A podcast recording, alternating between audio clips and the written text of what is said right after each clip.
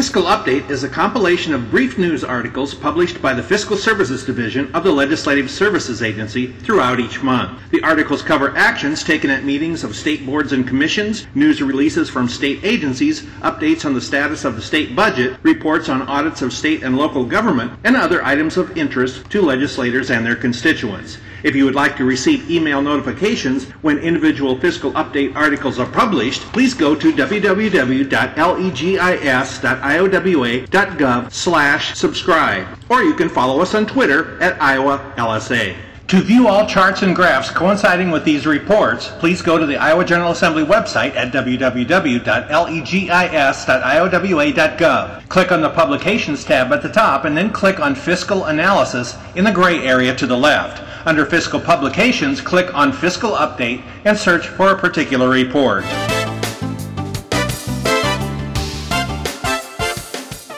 Fiscal Update, Fiscal Services Division, May 2nd, 2017. State Appeal Board meeting, May 2017. The State Appeal Board met on May 1, 2017 in Des Moines. The board took the following actions. Approved approximately $6,500 in general claims filed under Iowa Code Chapter 25 and denied two claims totaling approximately $4,900. Approved two tort claims filed under Iowa Code Chapter 669 for approximately $298,000. The board denied tort claims totaling approximately $697,000.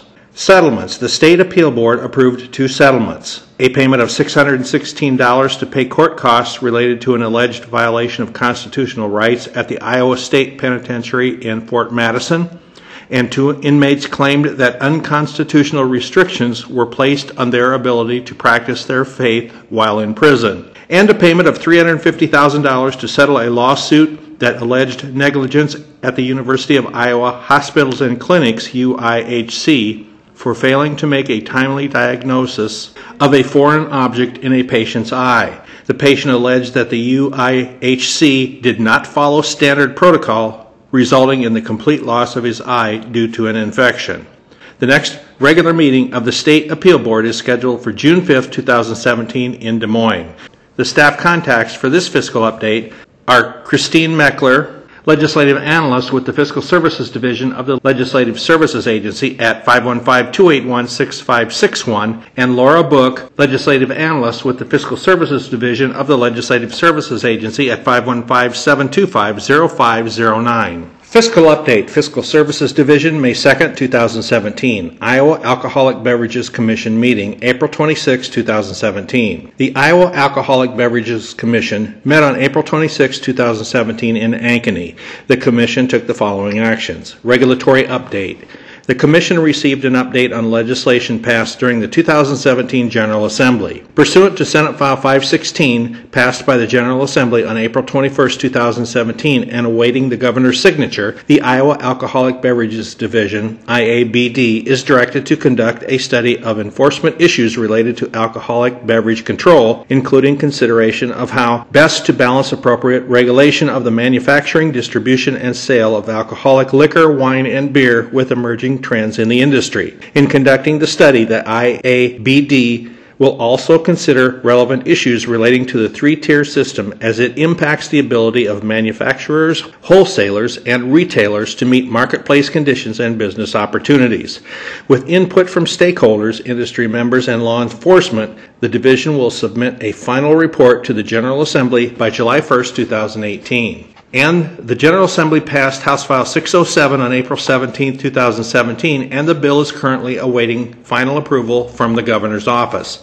House File 607 makes several technical changes relating to matters under the purview of the IABD. The legislation updates definitions and reporting requirements, updates regulations relating to manufacturing of homemade beer, eliminates the quote AA license category and streamlines beer permit procedures and allows native micro distilleries to sell and serve their products by the glass. House File 607 encompasses the recommendations of the Working Group on Alcohol Regulation Policy commissioned by Governor Terry Branstad that met throughout the summer of 2016. Distribution Study Update. The Commission was also briefed on the current status of the IABD's cooperation with the Department of Administrative Services in forming and finalizing a request for proposal, RFP, for establishing a public private partnership in the distribution of alcohol across the state of Iowa. The RFP is scheduled to be released to the public on May 8, 2017. Evaluation of proposals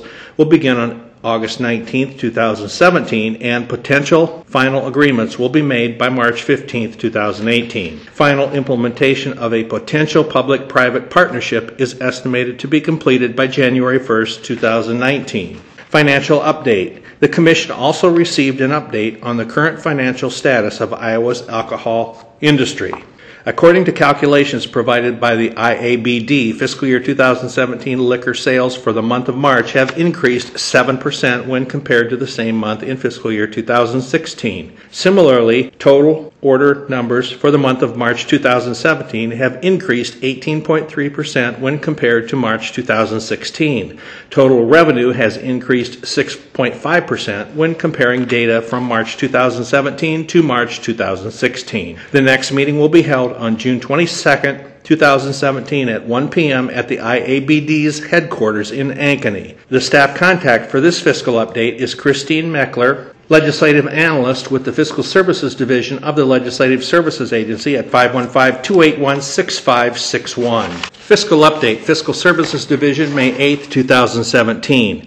Senate File 51, Cytomegalovirus Public Health Initiative 51, Cytomegalovirus Public Health Initiative. Senate File 51 creates a new initiative within the Center for Congenital and Inherited Disorders for a public health initiative to raise awareness of cytomegalovirus, CMV, and congenital cytomegalovirus, CCMV, among women who may become pregnant, expectant parents, parents of infants attending healthcare providers, and others as appropriate.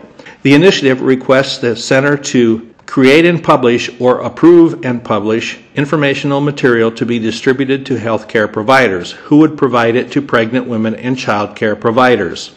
The Act also requires that if a child fails the newborn hearing screening, the child will be tested for CMV or CCMV within 21 days, and the parents will be provided information regarding the birth defects caused by CMV. The act was approved by the General Assembly on April 6, 2017, and signed by the Governor on April 20, 2017. The staff contact for this fiscal update is Kenneth Ohms, Legislative Analyst 2 with the Fiscal Services Division of the Legislative Services Agency at 515 725 2200. Fiscal Update Fiscal Services Division, May 3, 2017. Senate File 404, Right to Try. Senate File 404 allows an eligible patient with a terminal illness to obtain from a pharmaceutical manufacturer a drug, biological product, or device that is cleared phase one of the U.S. Food and Drug Administration clinical trial, but has not yet been approved for general use in the U.S. without having to enter the clinical trials of the manufacturer. The bill creates no obligation for the manufacturer to supply the drug, no obligation for insurance coverage of the drug, no private cause of action against the manufacturer, and no liability of debts to heirs for treatment. The bill was approved by the General Assembly on April 17, 2017, and is currently awaiting approval by the governor. If enacted, the legislation will take effect on July 1, 2017. The staff contact for this fiscal update is Kenneth Ohms, Legislative Analyst 2 with the Fiscal Services Division of the Legislative Services Agency at 515 725 2200. Fiscal update Fiscal Services Division, May 3, 2017. Senate File 250 Mammogram Reports to Patients. Senate File 250 requires the Department of Public Health to adopt rules to require that facilities performing mammography Services include information on breast tissue density in mammogram reports sent to all mammography patients. For patients categorized as having heterogeneously dense breasts or extremely dense breasts, or an equivalent determination by a nationally recognized density graduation system, the report to the patient must include information on dense breast tissue, the increased risk associated with dense breast tissue, and the effects of dense breast tissue on screening mammograms. The act was approved by the General Assembly on April 4th and signed by the Governor on April 13th, 2017. The act was effective upon enactment. The staff contact for this fiscal update is Kenneth Ohms, Legislative Analyst 2 with the Fiscal Services Division of the Legislative Services Agency at 515 725 2200. Fiscal Update, Fiscal Services Division, May 3, 2017. House File 617, Department of Agriculture and Land Stewardship Updates. House File 617 made changes to the Iowa Code to streamline operations in the Department of Agriculture and Land Stewardship, DALS. The majority of the bill provides for changing the name of the State Soil Conservation Committee to the State Soil Conservation and Water Quality Committee. Other changes include the following. Fees for various operating bureaus are doubled, but payment will be made every two years to save on administrative costs. Examples include egg handler fees, commercial feed fees, and fertilizer fees. Bulk commodity deliveries must be accompanied by two duplicate delivery tickets. The bill specifies information to be completed on the delivery tickets and the procedures for handling delivery tickets. A gasoline pump that dispenses ethanol blended gasoline that is higher than standard ethanol blended gasoline must have a sticker that states that the ethanol blended gasoline is for use in flexible fuel vehicles and a commercial scale with a non-functioning automatic weight recorder can be used for up to seven days if a repair is initiated. The user must manually record information and sign the weight ticket until the repair has been made. This bill was approved by the General Assembly on April 19, 2017. The staff contact for this fiscal update is Deb Kozel, Senior Legislative Analyst with the Fiscal Services Division of the Legislative Services Agency at 515-281-6767. Fiscal update, Fiscal Services Division, May 3, 2017. House File 591, Physician Supervision of Physician Assistants. Description. House File 591 makes the following changes to the Board of Medicine, BOM, and Board of Physician Assistants, PA Board. Requires the PA Board to notify a supervising physician if the PA Board commences a contested case hearing against a PA. Requires the PA Board to adopt rules to establish procedures for consulting and sharing information with the BOM regarding complaints that a PA may have been inadequately supervised by the PA's supervising physician, and creates a list of rules that the PA Board cannot amend or rescind without first submitting the amendment to the BOM and receiving approval to proceed. The act was approved by the General Assembly on April 4, 2017, and signed by the Governor on April 12, 2017. The act was effective upon enactment and retroactive to July 1, 2015. The staff contact for this fiscal update is Kenneth Ohms, Legislative Analyst 2 with the Fiscal Services Division of the Legislative Services Agency at 515-725-2200. Fiscal update, Fiscal Services Division, May 3, 2017. House File 577, Lyme Disease Treatment. House File 577 exempts a doctor from disciplinary action by the Board of Medicine if the doctor recommendation or provision of treatment for Lyme disease or other tick-borne diseases involves a recommendation outside of the current standard of care and criteria is met around informed consent, reasons for recommending treatment, and a review of current clinical conditions and criteria, and the treatment will not result in the direct and proximate death or serious bodily injury of the patient. The act was approved by the General Assembly on March 21, 2017, and signed by the Governor on March 23, 2017. The act takes effect upon enactment. The staff contact for this fiscal update is Kenneth Ohms, Legislative Analyst 2 with the Fiscal Services Division of the Legislative Services Agency at 515 725 2200. Fiscal Update, Fiscal Services Division, May 3, 2017. House File 393, Public Health Omnibus Act. House File 393 makes a number of changes to programs and activities within the Department of Public Health, DPH. Changes include the following. Permits the DPH to use the Sunday sales revenues transferred from the Alcoholic Beverage Division in the Department of Commerce used for addictive disorder prevention efforts in communities to also be spent for other best practices in substance use disorder prevention. Currently, unspent funds by communities revert to the general fund, but this new language provides additional use if the funding is available.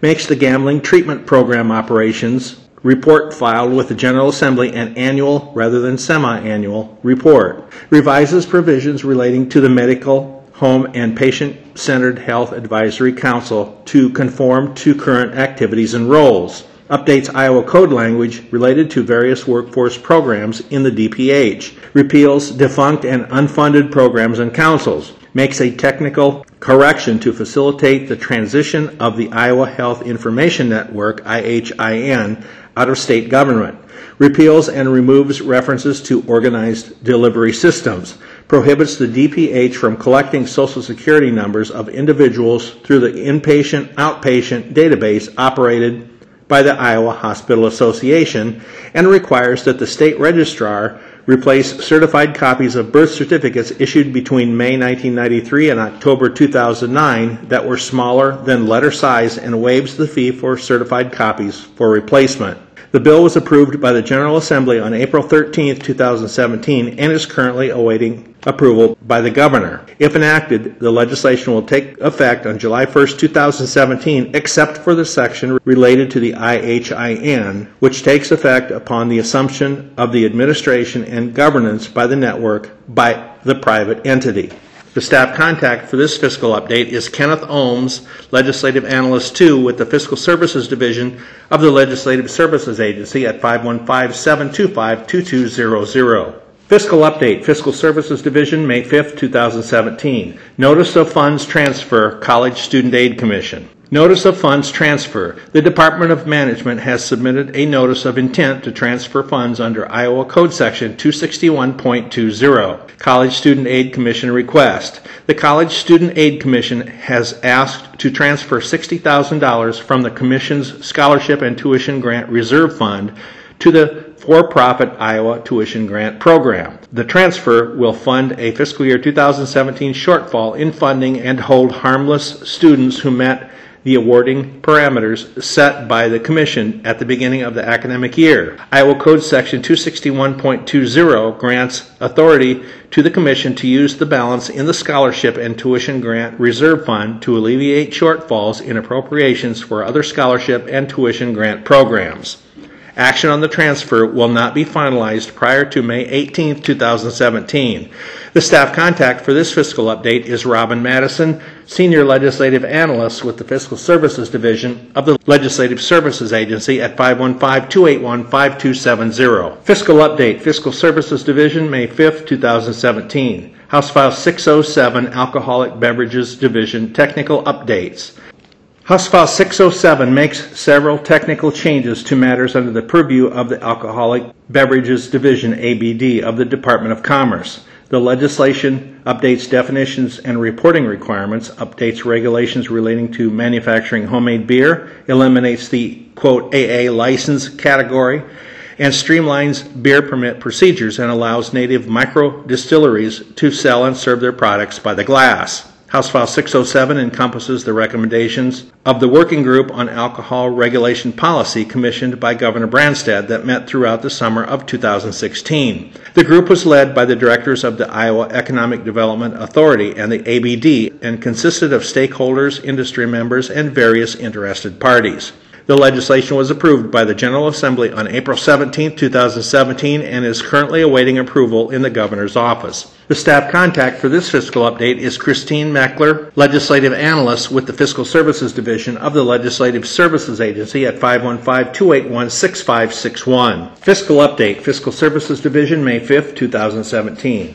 End of session, Senate File 516, Standing Appropriations. Senate File 516 makes adjustments to various general fund standing appropriations and results in a net decrease in appropriations of $12.2 million for fiscal year 2018 and $2.4 million for fiscal year 2019. The bill also transfers $131.1 million from the cash reserve fund to the general fund for fiscal year 2017. Senate File 516 appropriates $20 million from the general fund to the cash reserve fund for fiscal year 2018 and $111.1 million for fiscal year 2019. Fiscal impact. The $111.1 million appropriation to the cash reserve fund fills up the state's reserve funds to the fiscal year 2019 statutory minimum of $763.2 million and results in an estimated surplus carry forward in the general fund of $76.6 million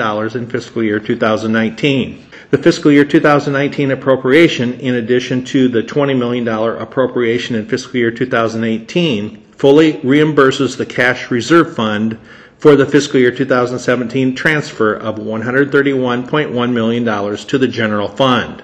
Funding highlights Department of Education, non public school transportation, limits the fiscal year 2018 and fiscal year 2019 general fund appropriations to the Department of Education for non-public school transportation to $8.2 million. Sac and Fox Indian Settlement limits the fiscal year 2018 and fiscal year 2019 general fund standing appropriations to the Department of Education for the Sac and Fox Indian Settlement to $96,000 instructional support, suspends the general fund standing appropriation of $14.8 million to the Department of Education for the instructional support program for fiscal year 2018, and Vocational Rehabilitation Services Division appropriates $107,000 to the Iowa Vocational Rehabilitation Services Division of the Department of Education for fiscal year 2018 to meet federal maintenance of effort requirements. Fiscal impact. The appropriation will allow the division to draw down an additional $394,000 in federal funds. Legislative branch reduces the fiscal year 2018 standing appropriation to the legislative branch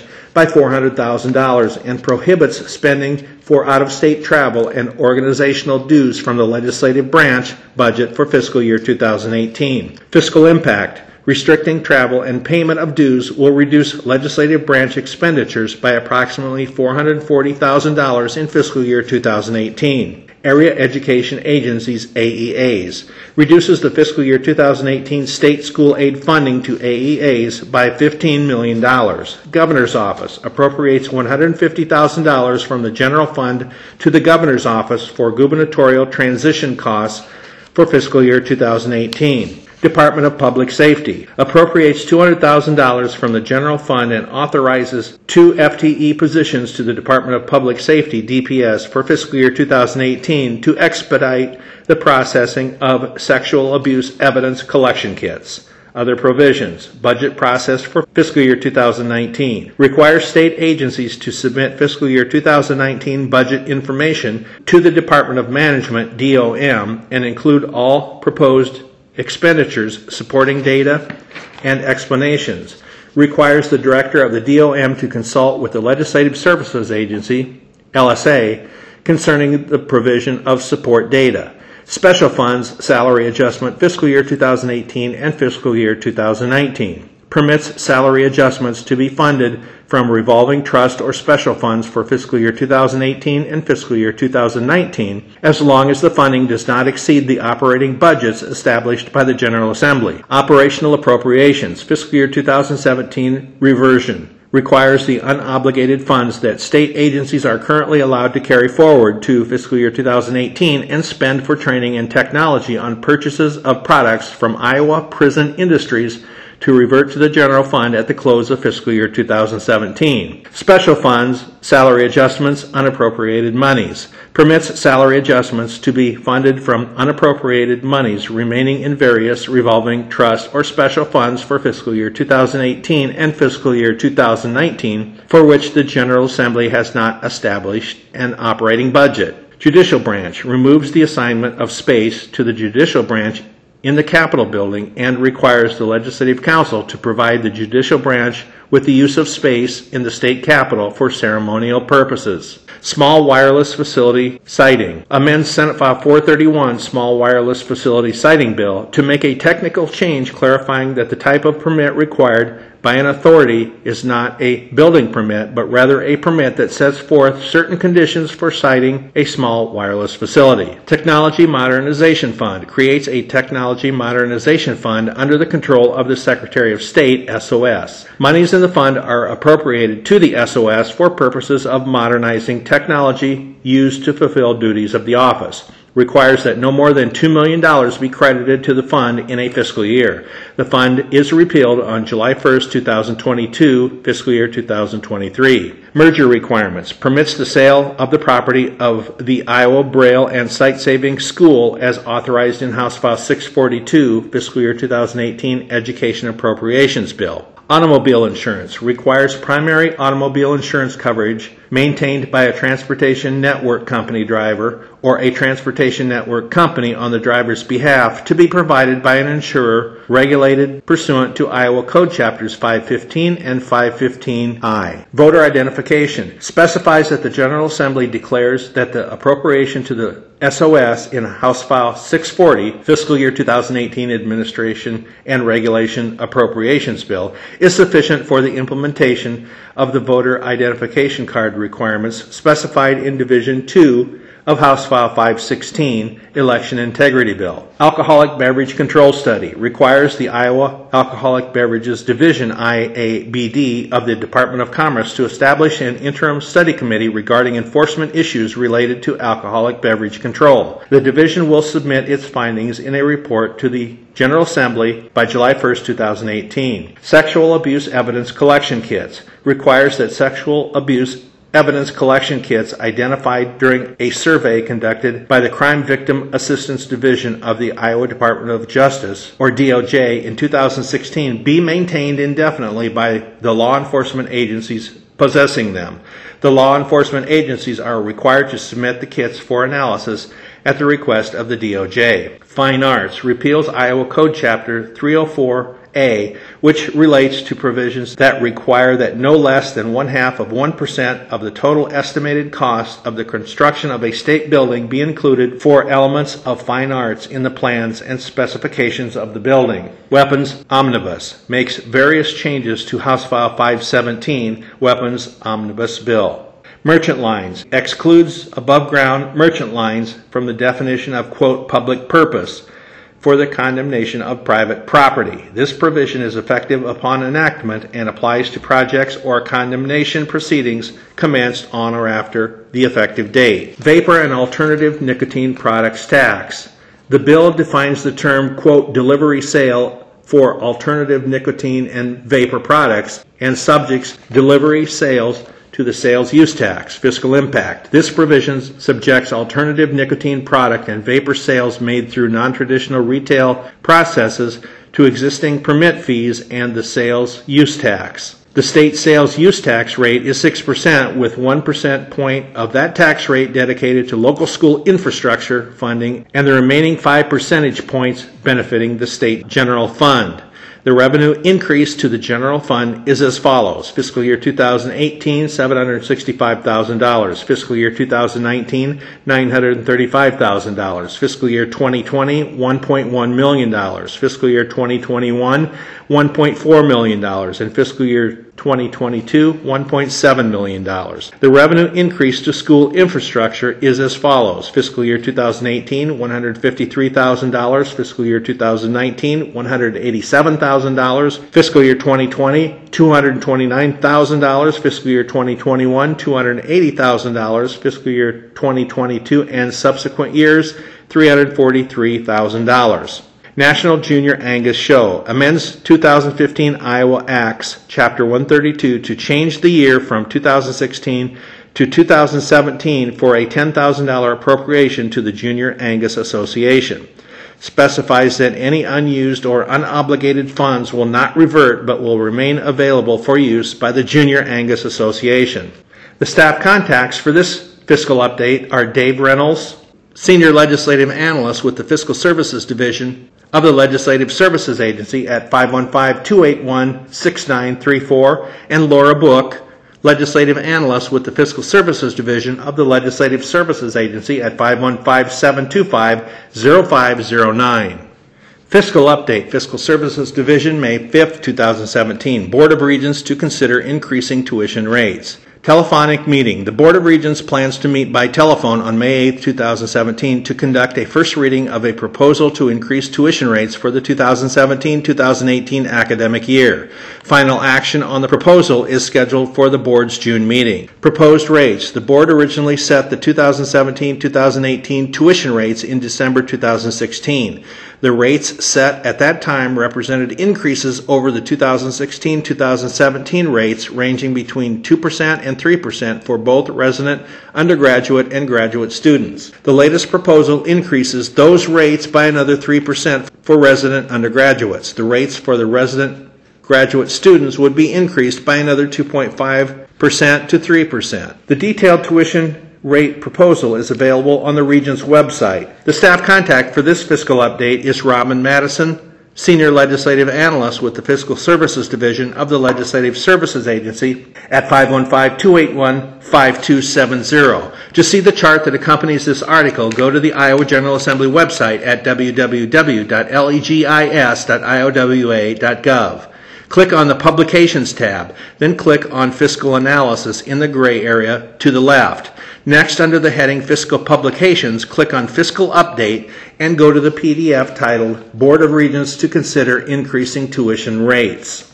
Fiscal Update, Fiscal Services Division, May 8, 2017. Vatterott College instructed to cease new Iowa enrollment. In December 2016, the U.S. Department of Education, USDE, required an increased irrevocable letter of credit LOC from Vatterott College due to the college's failure to meet financial responsibility standards set for colleges that participate in federal student aid programs. Since December, the USDE and Vatterott have held discussions regarding the timing of the increased LOC, but the requirement has not yet been fulfilled. Vatterott continues to provide federal student aid funding to eligible currently enrolled Iowa students. New Iowa enrollment. In a statement released May 5, 2017, the College Student Aid Commission said that until discussions between Vatterott and the USDE about the USDE's LOC expectations are satisfactorily concluded, Commission staff have instructed Vatterott College to cease new enrollment at the Des Moines campus and in online programs offered to Iowa residents. The staff contact for this fiscal update is Robin Madison, Senior Legislative Analyst with the Fiscal Services Division of the Legislative Services Agency at 515-281-5270. Fiscal Update, Fiscal Services Division, May 8, 2017. House File 543, Drug Endangered Children. House File 543 amends Iowa Code Section 232.2 to further clarify a child in need of assistance or one in a child abuse case with child endangerment in both instances involving drugs and other substances. A drug endangered child is a child whose parent, guardian, custodian, or other adult member of the household in which the child resides does any of the following unlawful uses, possesses, manufactures, cultivates, or distributes a dangerous substance in the presence of the child, unknowingly allows such use, possession, manufacture, cultivation, or distribution by another person in the presence of the child, possesses a product with the intent to use the product as a precursor or an intermediary to a dangerous substance in the presence of the child, or unlawfully uses, possesses, manufactures, cultivates, or distributes a dangerous substance as specified in the child's home, on the premises, or in a motor vehicle located on the premises. The Act allows a healthcare practitioner to perform drug testing on a child who presents physical or behavioral symptoms consistent with the effects of exposure to illegal and or non-prescribed drugs and may report any positive test results to the Department of Human Services DHS. The act specifies that a positive test result may not be used for the criminal prosecution of a parent. Upon receipt of information related to a positive drug test, the DHS will begin a child in need of assistance or a family in need of assistance assessment depending on the case and circumstances involved. The act was approved by the General Assembly on April 18, 2017, and was signed by the Governor on April 20, 2017. The staff contact for this fiscal update is Angel Banks Adams, legislative analyst with the Fiscal Services Division of the Legislative Services Agency at 515-281-6301. Fiscal update, Fiscal Services Division, May 8, 2017. Executive Council meeting. The Executive Council met on Monday, May 8, 2017 and approved the following agenda items. Contingent Fund Loan Request. Pursuant to Iowa Code Section 29C.20, the City of Seymour in Wayne County requested and received approval for a contingency loan in the amount of $284,837 to cover costs associated with disaster response and recovery. Seymour was hit by an EF2 tornado on March 6, 2017. The tornado impacted the school and damaged or destroyed approximately 20 homes. On March 8, 2017, the governor issued a proclamation of disaster emergency. Litigation Expense Fund. Pursuant to Iowa Code Section 441.73, the Department of Revenue requested and received approval for authorization to expend $30,000 from the Litigation Expense Fund in the fourth quarter of fiscal year 2017. The fourth quarter litigation expenses are attributable to the miscellaneous matters involving centrally assessed properties. Emergency allocations. A total of $145,509 was approved and includes the following $26,813 to repair Iowa Communications Network ICN cable damage due to erosion along U.S. Highway 63 in Wapello County, $37,560 to repair damage from a ruptured air conditioner coil in the data center of the Judicial Branch building, $4,302 dollars to cover the state's share of flood damage not covered by the Federal Emergency Management Agency FEMA at Backbone State Park and Yellow River State Forest, $3,488 to repair storm damage to the taut wire system at the Anamosa State Penitentiary and to the lagoon fence at the Luster Heights Camp, and $73,346 to repair damage sustained by the Iowa Law Enforcement Academy ILEA dorm rooms from a failed water valve. Payment of costs. A total of $32,054 was approved for various attorney fees in addition to the following. $5,774 to pay drainage taxes in the following counties.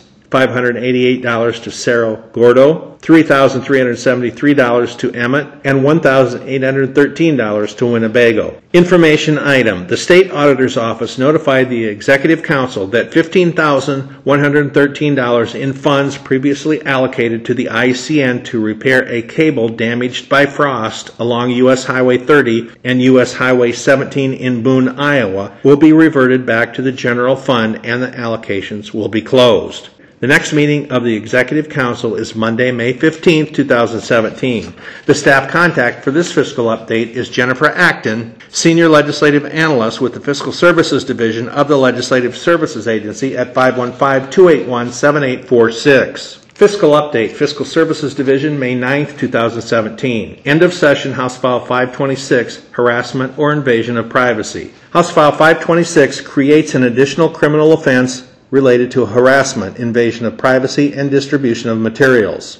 Current law regarding invasion of privacy does not address situations in which the victim had given prior cons- consent to being photographed or filmed, but not to dissemination of the photograph or film. This bill establishes one additional harassment offense of knowingly disseminating, publishing, distributing, posting, or causing the dissemination, publication, distribution, or posting of a photograph or film showing another person in a state of full or partial nudity or engaged in a sex act without the consent of the other person. The bill also amends Iowa Code Section 709.21 by eliminating the requirement that a victim have knowledge about being viewed, photographed, or filmed while nude or partially nude as a condition of the act of committing invasion of privacy. Both of these offenses would be aggravated misdemeanors, punishable by confinement for no more than two years and a fine of at least $625, but no more than $6,250. There is no minority impact. Correctional impact. Based upon past history, it is estimated that there would be an annual increase of 15 aggravated misdemeanor convictions under this bill. 10 of these would result in a prison sentence and 5 in jail orders. The net increase to the prison population would be 3 individuals in the first year of implementation, fiscal year 2018, and 6 individuals annually after that. It is estimated that the fiscal impact of this bill would be minimal. The bill was approved by the General Assembly on April 19, 2017, and is currently awaiting approval by the Governor. If enacted, the legislation will take effect on July 1, 2017. The staff contact for this fiscal update is Alice Wisner, Legislative Analyst 3 with the Fiscal Services Division of the Legislative Services Agency at 515 281 6764. Fiscal Update, Fiscal Services Division, May 10, 2017. End of session, House File 291, Public Employment Reform.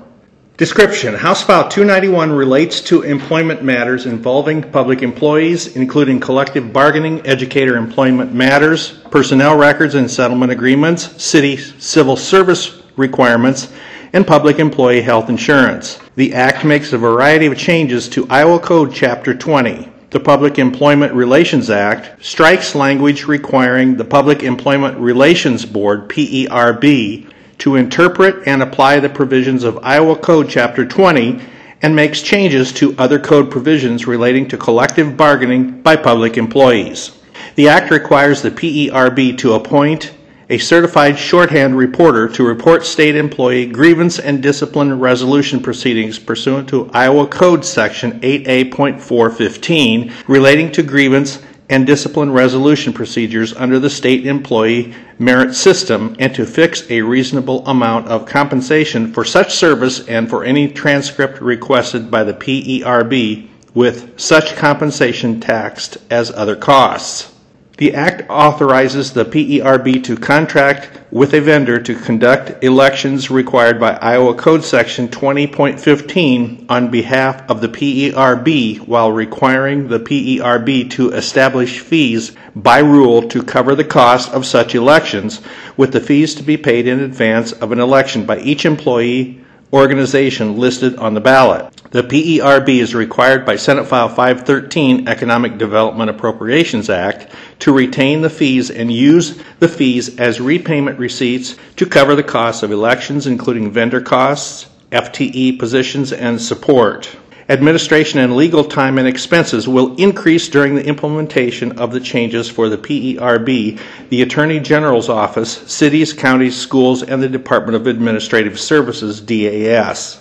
The additional expenses for the PERB to implement House File 291 are estimated to be $384,000 in fiscal year 2018 and $358,000 in fiscal year 2019 and each subsequent fiscal year. The PERB will utilize repayment receipts paid for by the bargaining units to cover the additional costs. Additional expenditure changes from a variety of funds may result from other provisions of the Act. Fiscal impact. Sufficient information is not available to determine the total fiscal impact of House File 291. The Act was approved by the General Assembly on February 16, 2017, and signed by the Governor on February 17, 2017. The staff contact for this fiscal update is Ron Robinson, Senior Legislative Analyst with the Fiscal Services Division of the Legislative Services Agency at 515 281 6256. Fiscal Update Fiscal Services Division, May 15, 2017. Transportation Commission Meeting, May 2017.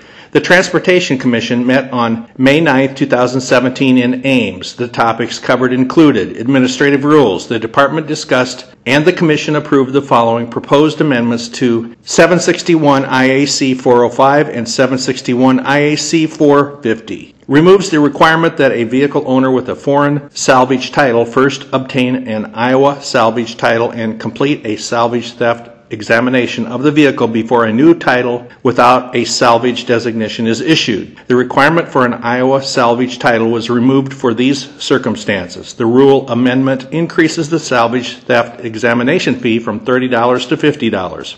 Of the $50 fee, $5 goes to the Department of Transportation, DOT, $5 is remitted to the general fund, and the remaining $40 is collected by the local authority administering the examination, and adds an exception to certain safety rules which allows for implements of husbandry to be towed on highways. Election of officers. The Commission approved the election of John Putney as chair and Kathy Fehrman as vice chair of the Transportation Commission. In addition to the election of officers, the Commission welcomed two new members appointed by the governor to the Commission. Nancy Mailer and Tom Riley. Revitalize Iowa's Sound Economy, or RISE. The Commission awarded a RISE grant to Osceola County. The RISE program is funded by motor fuel and special fuel excise taxes per Iowa Code Chapter 315. Up to $209,000 from the county share of the RISE fund was awarded to Osceola County for construction on Tyler Avenue and for the addition of a right turn lane on Iowa Highway 9.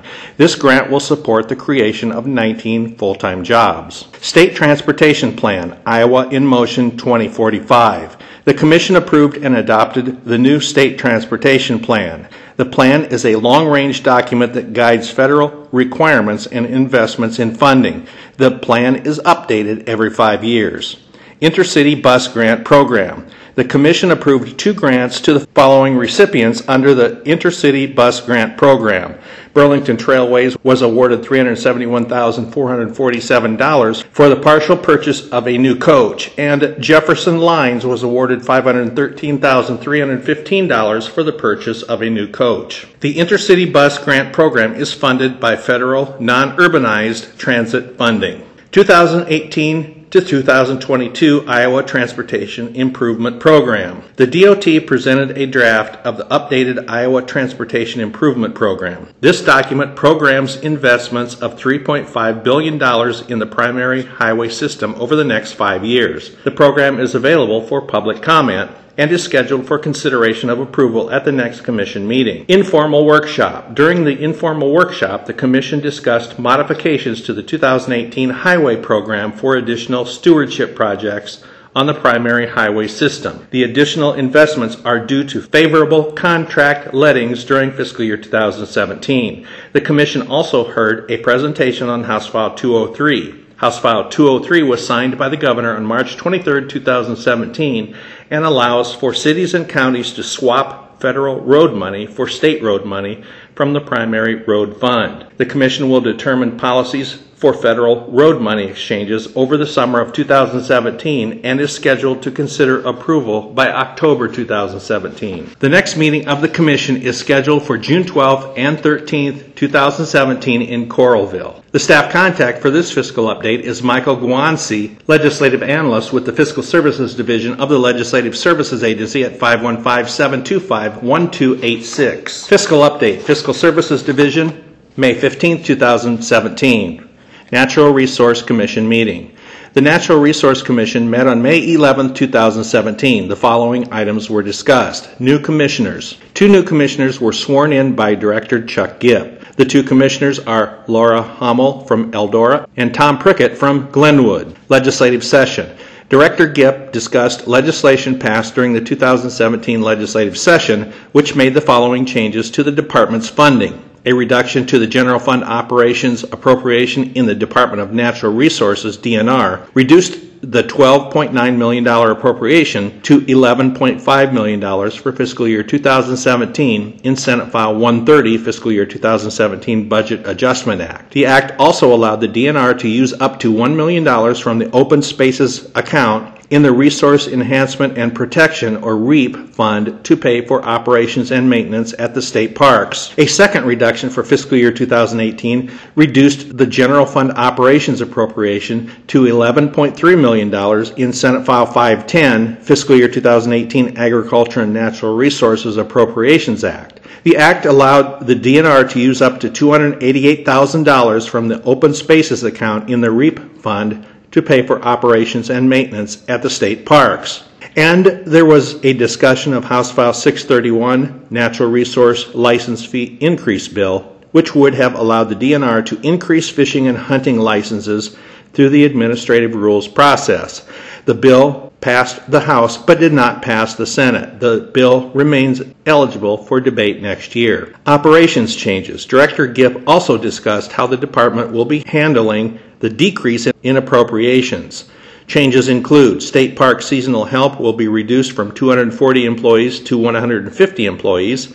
If a state park has one FTE position that is a permanent position and the person employed in that position retires or resigns, that state park will be closed. The Springbrook Education Center at Springbrook State Park has been closed. Activities at the center included teaching young adults how to hunt and fish. There is a hiring freeze at the DNR on positions funded with general fund or fish and game protection fund monies.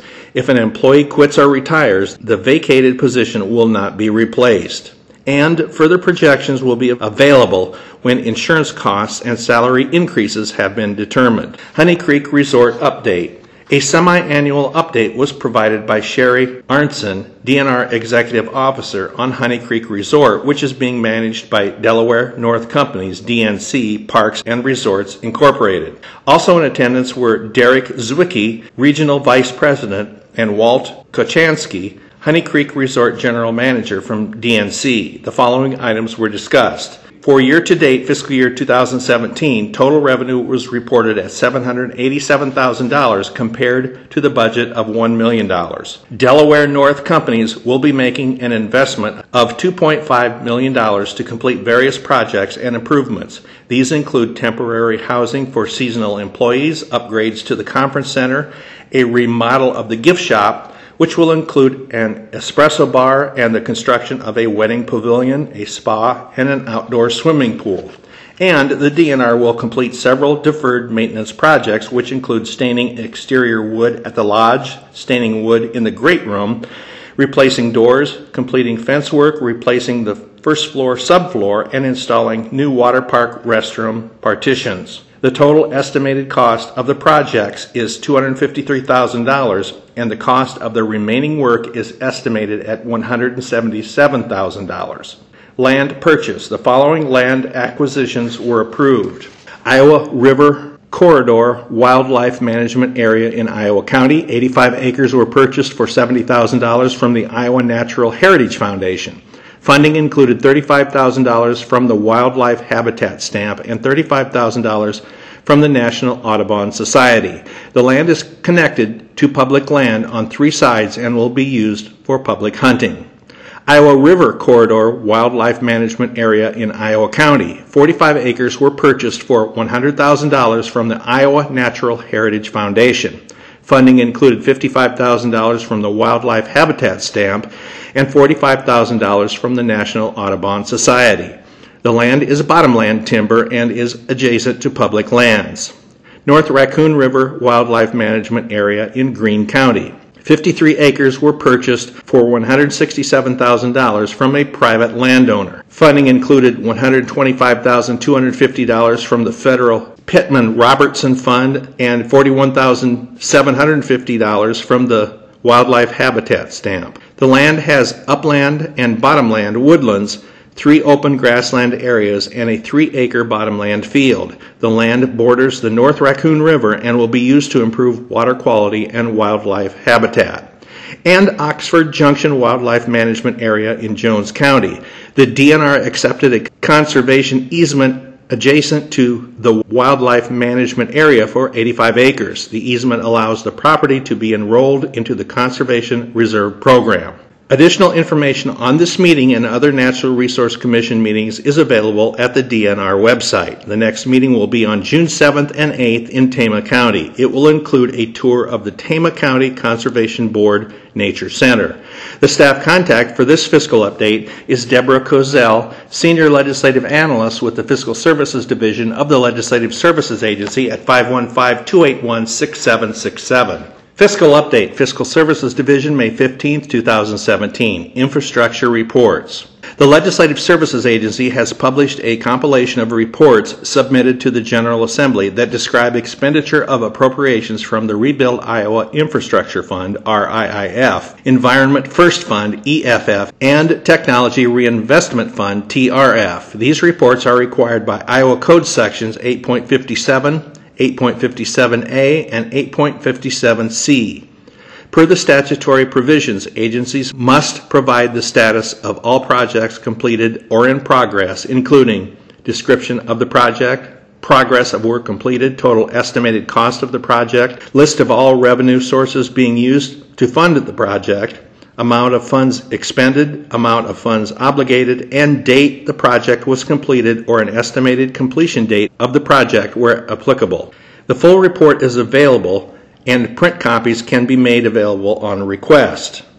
Individual reports for participating agencies are linked. Individual reports Department of Administrative Services, Department of Agriculture and Land Stewardship, Office of the Chief Information Officer, Iowa Communications Network, Department of Corrections, Department of Cultural Affairs, Department of Education, Iowa Economic Development Authority, Iowa Finance Authority, Department of Human Rights, Department of Human Services, Department of Management, Department of Natural Resources, Department of Public Defense, Department of Public Health, Department of Public Safety, Board of Regents, State Fair Authority, Department of Transportation, Treasurer of State, and Iowa Veterans Home. To see the links that accompany this article, go to the Iowa General Assembly website at www.legis.iowa.gov. Click on the Publications tab, then click on Fiscal Analysis in the gray area to the left. Next, under the heading Fiscal Publications, click on Fiscal Update and go to the PDF titled Infrastructure Reports. The staff contact for this fiscal update is Adam Broik, Legislative Analyst 2 with the Fiscal Services Division of the Legislative Services Agency at 515-281-8223. Fiscal Update, Fiscal Services Division, May 15, 2017. End of session, House File 517, Weapons. House File 517 makes several changes to current weapons laws. The major changes include the following. States that Possession or carrying of a dangerous weapon while under the influence is a serious misdemeanor unless the person is in their own dwelling, place of business, or on land the person owns, or the possession is during an act of justified self defense or defense of another. Allows that a person charged with failure to produce a permit to carry a weapon, a simple misdemeanor, can provide proof to the clerk of the district court that they had a valid permit at the time they were charged. This proof must be provided prior to the date of their court appearance, after which the charge will be dismissed by the court and the court will assess the costs of the action against that person. Makes changes in what is acceptable for firearm safety training courses to demonstrate knowledge for an initial permit to carry weapons.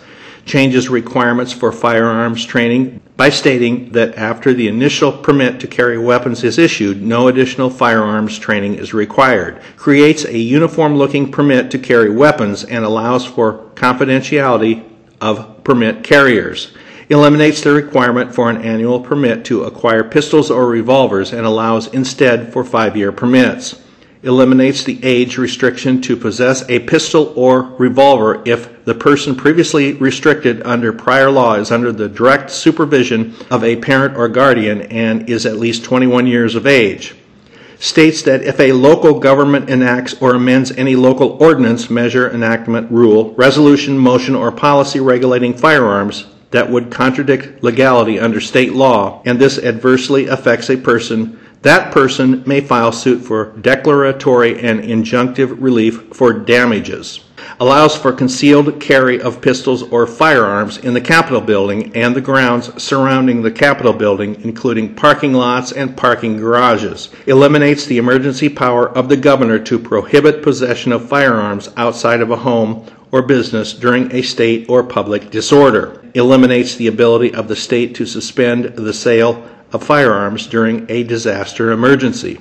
Also states that the emergency powers of the governor or other state official shall not be used to regulate or seize firearms or ammunition. Expands provisions in the existing, quote, stand your ground law to include that a person may be wrong in the estimation of the danger or force necessary to defend themselves as long as there is a reasonable basis for that belief and the person acts reasonably in the response to that belief. It also states that a person not engaged in illegal activity has no duty or retreat from any place where they are lawfully present before using force to defend themselves. States that a person commits a Class D felony if they knowingly purchase firearms or ammunition in violation of Iowa law or federal law, or if they knowingly provide false information with the intent to deceive a firearms dealer or seller. Allows that a loaded pistol or revolver may be carried unsecured on a snowmobile or all terrain vehicle. Exempts target shooting by an owner or tenant of private premises located in the unincorporated area of a county from noise ordinances and prohibits the use of the bond schedule for persons arrested for intimidation with a dangerous weapon in violation of Iowa Code Section 708.6 or possession of a firearm by a felon in violation of Iowa Code Section 724.6 subsection 1. The fiscal impact of this act is estimated to be minimal. The act was approved by the General Assembly on April 6, 2017 and signed by the governor on April 13, 2017. The staff contact for this fiscal update is Alice Wisner, Legislative Analyst 3 with the Fiscal Services Division of the Legislative Services Agency at 515 281 6764. Fiscal Update, Fiscal Services Division, May 16, 2017. End of session fiscal update 2017. The following article has five sections. The first three sections summarize the condition of the general fund, other state funds, and federal block grant funds. The fourth section is a list of links to articles on each of the policy bills that had significant fiscal impact or were otherwise of major interest. The fifth and final section is a list of links to the final action NOBAs for all of the appropriations bills.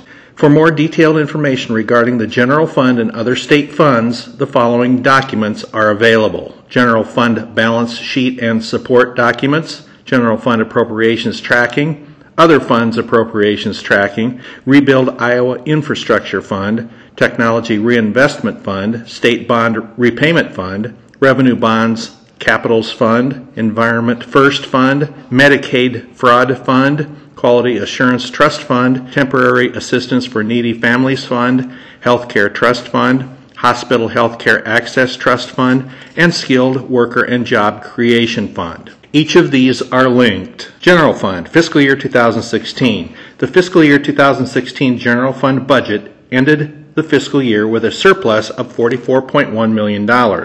This was $307.6 million less than the surplus that was established at the time the fiscal year 2016 budget was enacted during the 2015 legislative session and $31.2 million less than the revised surplus that was estimated at the close of the 2016 legislative session. Several factors contributed to the change in the surplus. Net general fund receipts for fiscal year 2016 ended the year at $254.4 million, 3.5% less than was originally estimated at the close of the 2015 legislative session. The original fiscal year 2016 budget was based on the March 2015 revenue estimate of the Revenue Estimating Conference, or REC, that totaled $7.176 billion.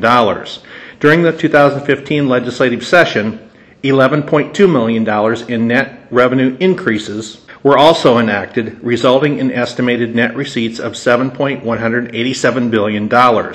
In subsequent meetings, the REC lowered the estimate largely due to reduced projections experienced in personal and corporate income tax collections. Also contributing to the reduction was the enactment of Senate File 126 Internal Revenue Code Update Act in February 2016 that reduced the revenue estimate by $97.6 million. The act conformed Iowa's revenue laws to most federal changes enacted from January 1, 2015 through January 1, 2016. The surplus carry forward, the monies that carried forward from fiscal year 2015 to fiscal year 2016, was $367.3 million. This was $37.3 million, or 11.3% more than estimated when the fiscal year 2016 budget was first enacted.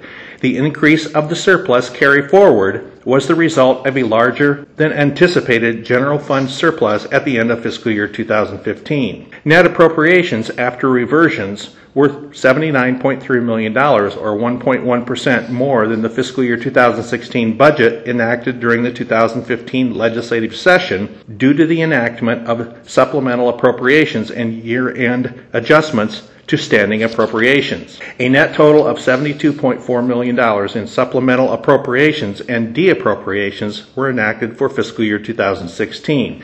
This included supplemental appropriations of $82 million for Medicaid and $5.4 million for other programs. This was also $15 million in de-appropriations enacted that offset a portion of the Medicaid increase. Standing appropriations ended the fiscal year $10.8 million more than originally budgeted.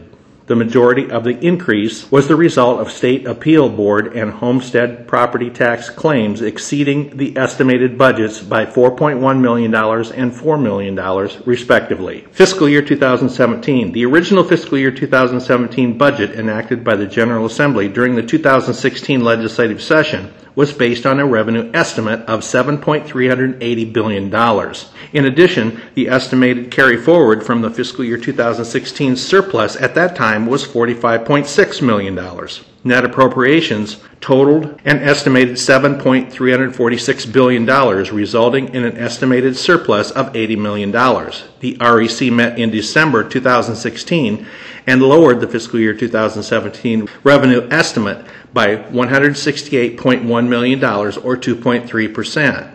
In addition, the surplus carry forward was $27.4 million less than originally estimated. The net impact of these changes resulted in an overall estimated decrease in available general fund resources of $195.5 million, or 2.6%. The revenue drop resulted in an estimated budget shortfall of $112.7 million for fiscal year 2017. In response, the General Assembly passed Senate File 130, 2017 Budget Adjustment Act, and the governor signed the bill on February 1, 2017. Senate File 130 reduced general fund appropriations to state agencies and programs by $88.2 million, or 1.2%, and increased revenues by $25.2 million through the transfer of funds from various non general fund sources to the general fund. The changes in Senate File 130 left an estimated ending balance of $0.7 million in the general fund. On March 14, 2017, the REC again lowered the fiscal year 2017 general fund revenue estimate, this time by an additional $105.9 million, or 1.5%. The revised revenue estimate resulted in a projected budget shortfall of $130.4 million. To bring the budget back into balance, the General Assembly included a transfer of $131.1 million from the Cash Reserve Fund in Senate File 516, 2017 Standing Appropriations Bill. The estimated general fund ending balance is now $1.6 million. Fiscal year 2018. The fiscal year 2018 general fund budget enacted by the 2017 General Assembly was based on total available revenue of $7.371 billion. This includes the March 2017 revenue estimate of $7.365 billion and net revenue adjustments of $6 million enacted during the 2017 legislative session. The General Assembly appropriated $7.269 billion from the general fund for fiscal year 2018, an increase of $9 million, or 0.1%, compared to the estimated net fiscal year 2017 appropriations. However, there were four appropriations that received significant increases relative to other state agencies' appropriations. These included state aid to schools, a one time appropriation to the Cash Reserve Fund, the Family Investment Program, and child care assistance. These four appropriations received increases totaling $76.7 million, or 2.4%. All other general fund appropriations combined were decreased by $67.7 million, or 1.7%. The general fund ending balance for fiscal year 2018 is estimated to be $106.9 million. The combined balances in the state's reserved funds are estimated to be $625.1 million, which is $122 million below the statutory maximum of $737.1 million, 10% of the adjusted revenue estimate. The balance in the Taxpayers Trust Fund for fiscal year 2018 will remain at $8.2 million as the required statutory criteria would enable the trust fund to receive additional funding was not met fiscal year 2019, the General Assembly appropriated a partial budget for fiscal year 2019 totaling $2.442 billion. This includes an appropriation of $111.1 million to the Cash Reserve Fund, which fills up the reserve funds to the fiscal year 2019 statutory maximum of $763.2 million and results in an estimated surplus carry forward of $76.6 million in fiscal year 2019. The partial budget funds the majority of state agencies' operating budgets at 50% of their fiscal year 2018 funding level. Other state funds. For fiscal year 2018, the General Assembly appropriated $1.214 billion from non general fund sources, which is a decrease of $32.5 million compared to estimated net fiscal year 2017. The General Assembly also appropriated a partial budget for fiscal year 2019 totaling $707.3 million million. Approximately 72% of the fiscal year 2018 other fund appropriations were from four sources the primary road fund, healthcare trust fund, Rebuild Iowa Infrastructure Fund, and Temporary Assistance for Needy Families, TANF Fund. Federal Block Grant Funds. The General Assembly passed the Federal Block Grant Bill that appropriates federal funds made available from federal block grants and other non-state sources. Senate File 498 authorizes the receipt and expenditure of federal block grant funds totaling $426.3 million for FFY 2018 and $332.5 million for FFY 2019. The bill authorizes federal block grant funds on a federal fiscal year basis. The federal funding levels specified in Senate File 498 are based on projected spending authority as authorized by Congress. Legislation with significant impact. Each of these is hyperlinked. School finance legislation, Senate File 166, Senate File 516, House File 564, House File 565. Senate File 230, health insurance premiums legislators. Senate File 234, texting while driving as primary offense. Senate File 238, sexual exploitation by school employees. Senate File 240, Student statewide assessments, Senate File 274, Computer Science, Senate File 358, Search warrants, electronic applications to court, Senate File 374, State Public Defender Office General Policy, Senate File 403, Equipment Rental Services Theft, Senate File 444, Safer Roads, Senate File 445, Law Enforcement Privilege, Senate File 446, Asset Forfeiture, Senate File 471, Abortion Prerequisites and Limitations. Senate File 484, Pharmacy Regulation. Senate File 489, Fireworks Legislation. Senate File 500, E911 Consolidation. Senate File 501, Sheriff Fees. Senate File 504, Mental Health County Levy. Senate File 505, Home Buyer Savings Account Income Tax Exemption. House File 52, Interference with Official Acts of Court Bailiffs.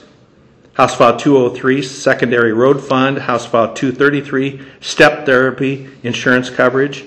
House File 242, Election Campaign Income Tax Checkoff. House File 263, Domestic Abuse Assault. House File 291, Public Employment Reform. House File 463, Motor Vehicle Enforcement and Commercial Learners Permits. House File 478, Property Assessment Appeal Board Sunset. House File 516, Secretary of State Election Integrity. House File 517, Weapons. House File 518, Workers' Compensation. House File 524, Medical Cannabidiol. House File 526, Harassment or Invasion of Privacy. House File 529, Occupational Safety Enforcement.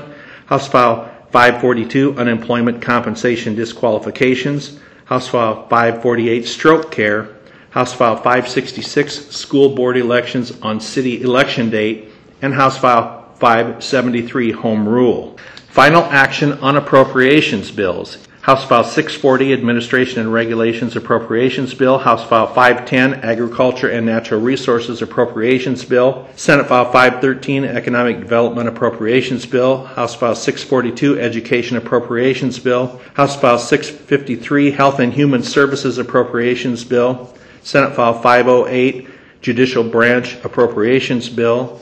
Senate File 509, Justice System Appropriations Bill. Senate File 497, Transportation Appropriations Bill.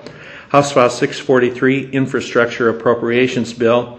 Senate File 516, Standing Appropriations Bill. Senate File 130, Fiscal Year 2017 Budget Adjustment Bill and Senate File 498 Federal Block Grant Appropriations Bill. The staff contacts for this fiscal update are Holly Lyons, Director of the Fiscal Services Division of the Legislative Services Agency at 515 281 7845, David Reynolds, Senior Legislative Analyst with the Fiscal Services Division of the Legislative Services Agency at 515-281-6934, and Robin Madison, Senior Legislative Analyst with the Fiscal Services Division of the Legislative Services Agency at 515-281-5270.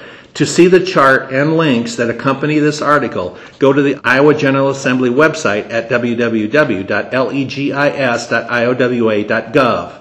Click on the Publications tab, then click on Fiscal Analysis in the gray area to the left. Next, under the heading Fiscal Publications, click on Fiscal Update and go to the PDF titled End of Session Fiscal Update 2017. Fiscal Update, Fiscal Services Division, May 17, 2017. State Child Care Advisory Committee meeting, May 11, 2017. The State Child Care Advisory Committee met on Thursday, May 11, 2017, in the Legislative Dining Room at the Iowa State Capitol. The committee's licensed centers and family homes work groups met separately to discuss each work group's main priorities and desired outcomes for Iowa's child care system. Licensed Centers Work Group. The Licensed Centers Work Group discussed key priorities, and the following were pinpointed as focus areas provider concerns such as limited workforce, unregulated, unregistered child care assistance, barriers to high quality child care.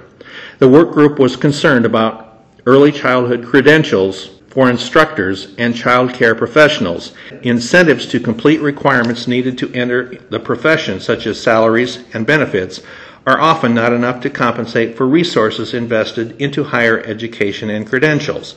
The work group will collaborate with other subcommittees, such as Early Childhood Iowa Professional Development, to explore the issue further and provide recommendations. The work group discussed inviting other groups to present to the committee and discuss the work each is doing to address the child care access barrier. Market rate survey. The work group was interested in pursuing a five year plan for bringing provider rate reimbursement in line with 75% of the current market rate the Department of Human Services, DHS, has provided some estimates on the increased costs of providing childcare when provider reimbursement is 75% of the 2014 market rate. Sliding scale recommendations and webinar. The licensed centers work group discussed developing a sliding scale webinar and providing technical assistance to child care centers interested in offering sliding scale payment options. Child care and economic development. The State Child Care Advisory Committee had a larger discussion about the economic benefits associated with access to high quality child care. The Seven Rivers Alliance Regional Authority, which is an economic development leadership council that encourages collaboration between Northeast Iowa, Southwest Wisconsin, and Southeast Minnesota, is conducting research on this topic. The next State Child Care Advisory Committee meeting has not been scheduled but is expected to take place sometime in July 2017. The staff contact for this fiscal update is Angel Banks Adams, Legislative Analyst with the Fiscal Services Division of the Legislative Services Agency at 515 281 6301. Fiscal Update, Fiscal Services Division, May 17, 2017. State Board of Education meeting, May 2017. The State Board of Education met on May 11, 2017 in Des Moines, Iowa. The board heard the director's comments and a legislative update that focused on the end of the 2017 General Assembly and the actions taken by the Department of Education due to legislative changes. The board also reviewed administrative rule changes. Comments on the end of the legislative session addressed the following student statewide assessments. The department is in the process of completing the request for proposal as required by Senate File 240. Pathways for high school equivalency diplomas. The department is creating alternative pathways to high school equivalency diplomas as required by House File 473. Representatives from the department stressed that the focus is on maintaining a high level of rigor for high school equivalency degrees while removing the barrier of a high stakes assessment. Removal of third grade retention and summer reading program requirements that were initially created by House File 215, 2013 Education Reform Act, and budget changes in the department. Social Studies Standards. The board heard a summary of the process of writing and reviewing the new statewide Social Studies standards. The board approved the new standards and the three year implementation plan. Other business. The board also heard a review of a number of programs under the department's purview, including changes to the Early Access Program to stay in compliance with updated IDEA, Individuals with Disabilities Education Act, requirements, the Visiting Teachers from Spain program and the 21st Century Community Learning Centers grants, which are funded through Title IV Part B, federal funds. The staff contact for this fiscal update is Jocelyn Gerrietts legislative analyst with the Fiscal Services Division of the Legislative Services Agency at 515-725-2249. Fiscal update, Fiscal Services Division, May 17, 2017. Executive Council meeting. The Executive Council met on Monday, May 15, 2017, and approved the following agenda items. Outside counsel. The Attorney General's Office requested retention of outside counsel pursuant to Iowa Code Section 13.3, subsection 1, in a workers' compensation case filed by a state employee, Mary Ellen Ward, versus Human Services Community Services Division, State of Iowa, and Second Injury Fund of Iowa. The Executive Council approved retaining Ryan Clark of the Patterson Law Firm in Des Moines to represent the Second Injury Fund in the case. Emergency allocations. A total of $14,246 was approved and includes the following allocations $5,386 to repair damage to scientific equipment due to a power surge at the DCI Crime Lab, and $8,860 to cover the loss of laptops stolen from the State Public Defender's Waterloo office. Payment of costs. A total of $143,379 was approved for various attorney fees, in addition to $129,288 to repair costs sustained due to a geothermal leak at the Iowa Correctional Institute for Women, ICIW, at Mitchellville. The next scheduled meeting of the Executive Council is Monday, May 22, 2017. The staff contact for this fiscal update is Jennifer Acton, Senior Legislative Analyst with the Fiscal Services Division of the Legislative Services Agency at 515-281-7846. Fiscal update, Fiscal Services Division, May 19, 2017. Iowa Public Information Board, May 2017 meeting. The Iowa Public Information Board, IPIB, met on May 18, 2017 in Des Moines. The board took the following actions. Accepted cases. The board accepted one complaint for further review. The complainant alleged that the Polk County assessor violated Iowa Code Chapter 22 by failing to release certain property ownership records by enacting a policy that allows individual property owners to disable the name search feature on the assessor's website. The matter will be investigated by the board and presented at the July 2017 meeting. Dismissed cases. The board dismissed 15 complaint allegations, including three final reports that verified the completion of informal settlement agreements by all affected parties. The board found that the remainder of the dismissed cases were either legally insufficient or did not fall under the board's authority pursuant to Iowa Code Chapters 21, Open Meetings, and 22, Open Records. Additionally, the board voted to table an alleged violation of Iowa Code Chapter 22 involving a deceased inmate's telephone call recordings requested from the Page County Jail. Case statistics. The board also received an update on the total number of complaints received in April 2017. The board received 33 formal complaints, one request for an advisory opinion, 40 informal complaints, 145 informal requests, and 13 miscellaneous requests. According to data collected by the board, 16% of these complaints and requests were filed by the media. 46% were filed by private citizens, and 38% of all complaints and requests were filed by government entities. The next meeting of the board is scheduled for July 20th, 2017 in Des Moines. The staff contact for this fiscal update is Christine Mechler, Legislative Analyst with the Fiscal Services Division of the Legislative Services Agency at 515-281-6561. Fiscal Update, Fiscal Services Division, May 19, 2017. Iowa Economic Development Authority Board Meeting. The Iowa Economic Development Authority, IEDA, Board met on May 19, 2017. The board took the following actions. Approved eight projects for direct financial assistance and tax benefits. The awards are to assist in the creation of 317 jobs and are expected to result in approximately $85.4 million in new capital investments. Approved STEM, Science, Technology, Engineering, and Math, Internship Program Administrative Rules. The proposed rules will reduce from $100,000 to $50,000 the maximum amount that may be awarded to any one employer approved four fiscal year 2018 vendor contracts totaling approximately $7.1 million. Funding will be drawn from various sources. Approved board officers and appointments, and received financial reports from IEDA staff. Financial summary. As of April 30th, 2017, the following amounts remain unobligated. General fund operations, $4.5 million. High quality job creation program, HQJCP, $10.8 million. And tax credit cap fiscal year 2017 allocation, $71.2 million. The staff contact for this fiscal update is Ron Robinson, Senior Legislative Analyst with the Fiscal Services Division of the Legislative Services Agency at 515 281 6256. Fiscal Update, Fiscal Services Division, May 22, 2017.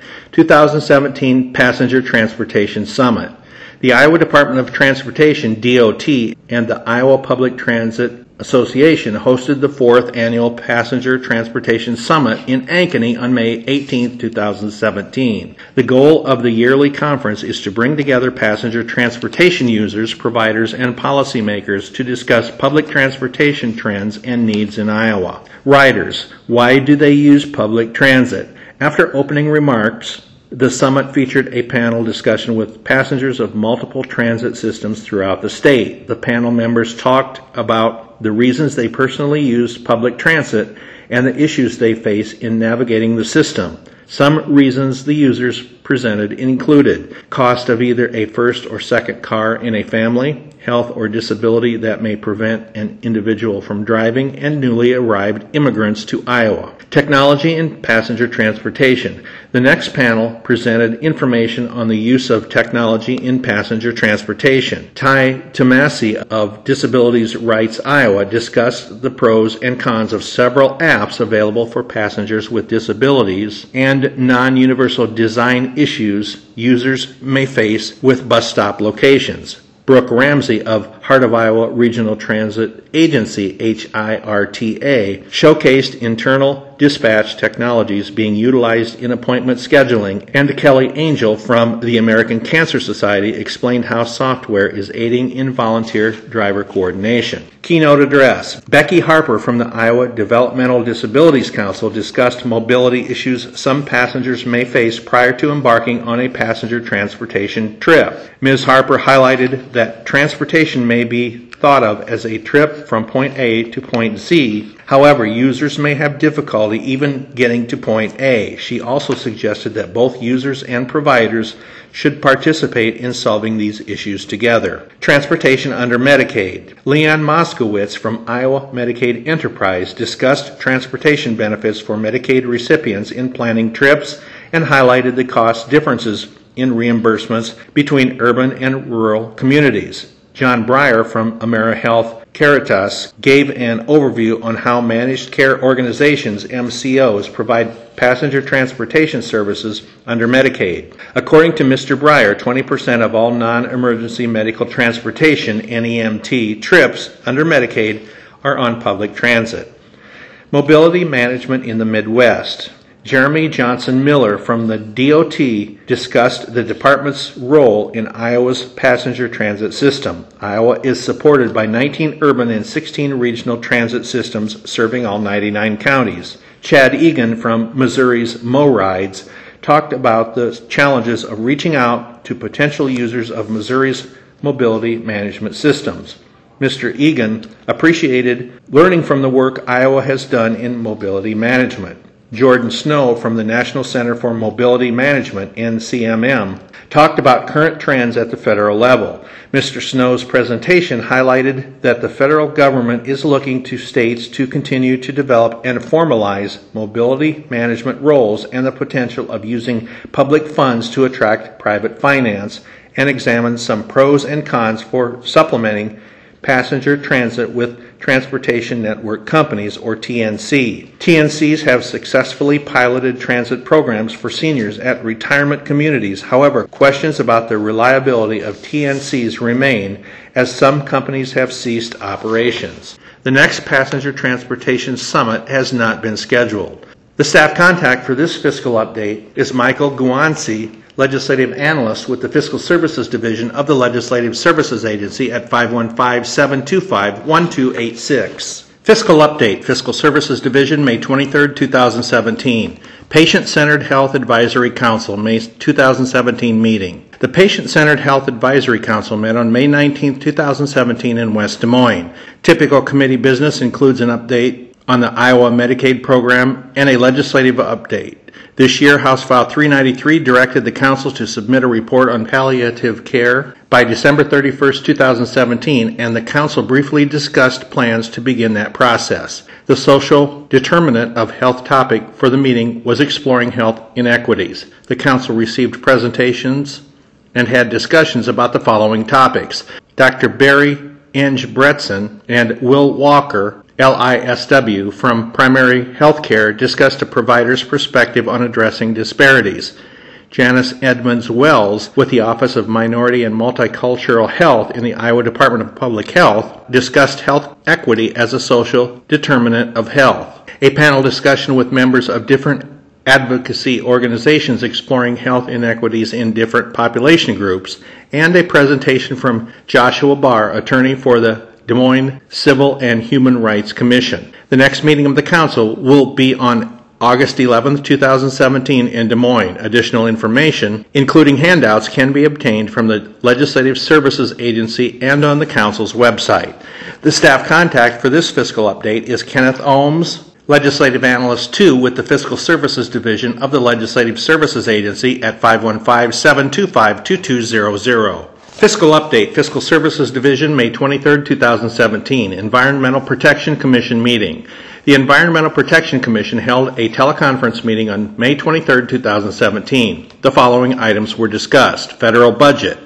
Bill M., Department of Natural Resources, DNR, explained that the federal budget for FFY 2018 would be released today. He also explained that this budget was the first step in the federal budget process and that the budget programs would be reviewed by Congress prior to finalization. Legislative session, the Department of Natural Resources Director Chuck Gipp discussed legislation passed during the 2017 legislative session, which made the following changes to the department's funding. A reduction to the general fund operations appropriation in the DNR in Senate File 130, fiscal year 2017 Budget Adjustment Act, reduced the $12.9 million appropriation to $11.5 million for fiscal year 2017. The Act also allowed the DNR to use up to $1 million from the Open Spaces account in the Resource Enhancement and Protection, or REAP, fund to pay for operations and maintenance at the state parks. And a second reduction for fiscal year 2018 in Senate File 510 fiscal year 2018 Agriculture and Natural Resources Appropriations Act reduced the general fund operations appropriation to $11.3 million. The act allowed the DNR to use up to $288,000 from the open spaces account in the REAP fund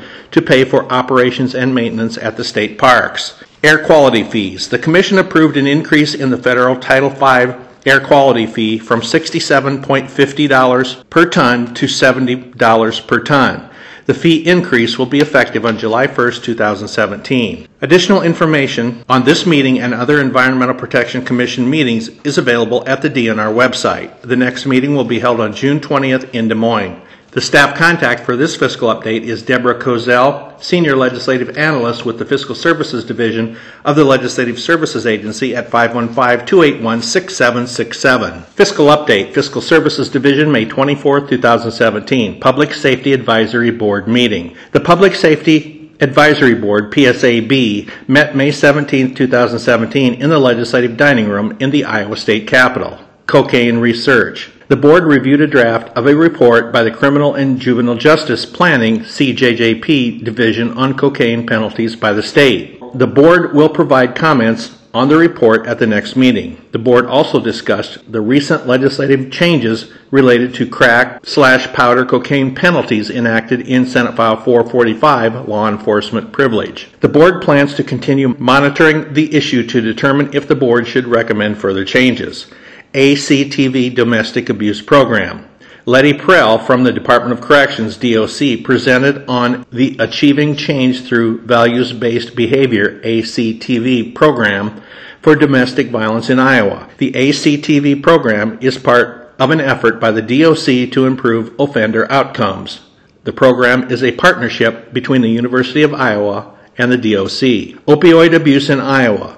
Dale Woolery from the Governor's Office of Drug Control Policy, ODCP, presented on the issue of increasing opioid abuse in Iowa. Woolery discussed the most commonly abused opioids and how they are obtained. There are several preventative programs already in place, including the Iowa Take Back Initiative for drug disposal and the Prescription Monitoring Program. Issues for next meeting. The board discussed several issues for the next meeting. Possible study of public safety benefits from the current mandatory six month driver's license. Suspension requirement for drug offenses under Iowa Code Chapter 124. Review of Native American incarceration rates. Review of expungement procedures in other states for the purpose of the restoration of rights review of driver's license suspensions for non-driving related offenses to start measuring the costs and effects of this system. The board is scheduled to meet Wednesday, September 20th, 2017 at a location to be determined. The staff contact for this fiscal update is Laura Book, legislative analyst with the Fiscal Services Division of the Legislative Services Agency at 515-725-0509. Fiscal Update, Fiscal Services Division, May 24, 2017. Criminal and Juvenile Justice Planning Advisory Council meeting. The Criminal and Juvenile Justice Planning, CJJP Advisory Council met May 17, 2017 in the Legislative Dining Room in the Iowa State Capitol. Division Update, Sarah Finneran from the CJJP reported on several items. State Budget CJJP. The fiscal year 2017 budget was reduced mid-year by $72,272 or 5.7%, and maintained at this same level for fiscal year 2018. Due to the budget reduction, a vacant justice system analyst position will not be filled at this time. Correctional impact statements. The CJJP completed approximately 109 correctional and racial impact statements for bills filed during the 2017 legislative session. Approximately 21%, 23 out of 109, of the correctional impact statements were available to generate precise correctional impact estimates. Four of those impact statements described a decrease in correctional admissions for prisons, jails, and community supervisions. Approximately 12 impact statements provided precise estimates indicating a positive or negative racial impact. Evaluations. The research staff is continuing to conduct evaluations on projects implemented by other agencies including Department of Corrections, Judicial Branch, State Public Defender, Community Corrections, 8th Judicial District, and Iowa Department of Public Health. Legislative updates. The Council discussed relevant signed legislation from the 2017 session and the plan to monitor resultant conviction data. Issues for next meeting. The Council discussed the need for an update of the results first model, which has not been updated since 2012. The Council plans to prepare a report with the budgetary costs of updating the model. In addition, the Council discussed the possibility of having a presentation on results first to orient new members to the project. The Council is scheduled to meet Wednesday, September 20th, 2017 at a location to be determined. The staff contact for this fiscal update is Laura Book, Legislative Analyst with the Fiscal Services Division of the Legislative Services Agency at 515-725-0509. Fiscal Update, Fiscal Services Division, May 24, 2017. College Student Aid Commission, May 2017 meeting. The College Student Aid Commission met on May 19, 2017 in Des Moines. Among the items discussed were the following administrative rules. The Commission approved noticing changes to administrative rules that result from the enactment of House File 642, 2017 Education Appropriations Act, during the 2017 legislative session. The most significant changes addressed are the inclusion of eligible foster care students in the All Iowa Opportunity Scholarship Program, the expansion of the All Iowa Opportunity Scholarship Program to cover four years of college instead of the current two years, the repeal of the All Iowa Opportunity Foster Care Grant Program, and the inclusion of barber and cosmetology students in the for profit Iowa Tuition Grant Program. Partnership Loan Program. The Commission approved entering into a memorandum of understanding with the Department of Revenue for collection services to be performed on delinquent loans. The loans in question were purchased from the Iowa Student Loan Liquidity Corporation's Partnership Loan Program between 1998 and 2006. Since 2012, a third party collection agency has been under contract to try to collect on the loans but has refused to extend the contract any further. Annual revenue has steadily decreased. The Commission attempted to sell the portfolio in December 2015, but no bids were received. In May 2015, the Commission agreed to cease accrual of interest on the portfolio effective September 1, 2016. The Department of Revenue's Central Collections Unit, CCU, has agreed to accept placement of the delinquent loans and use its state collection resources. Under the agreement, additional defaulted student loan debt may be placed for collection. Commission staff indicated that the only such debt that might possibly be placed with the CCU would be defaulted loans under several now inactive forgivable loan programs. Also, under the agreement, collection fees will be equal to 29% of all payments received by the CCU plus any other fees incurred by the Department of Revenue. Fiscal year 2018 budget. The Commission's Audit and Finance Committee presented a recommended budget for fiscal year 2018. The budget includes expenditures totaling $75.4 million, utilizing annual revenue of $70.6 million, and an additional $4.8 million from the Commission's operating fund balance. The Commission approved the proposed budget. In a separate action, the Commission approved transferring $3 million of anticipated fiscal year 2018 revenue from the Great Lakes Loan Portfolio to the Gear Up Scholarship Fund. The revenue would otherwise go to the Commission's operating fund to support administrative costs. The scholarship monies will be used for the second cohort of Gear Up Iowa students. The students are completing their freshman year of high school this spring. In discussion with staff, it was noted that revenue from Great Lakes continues to come in higher than expected.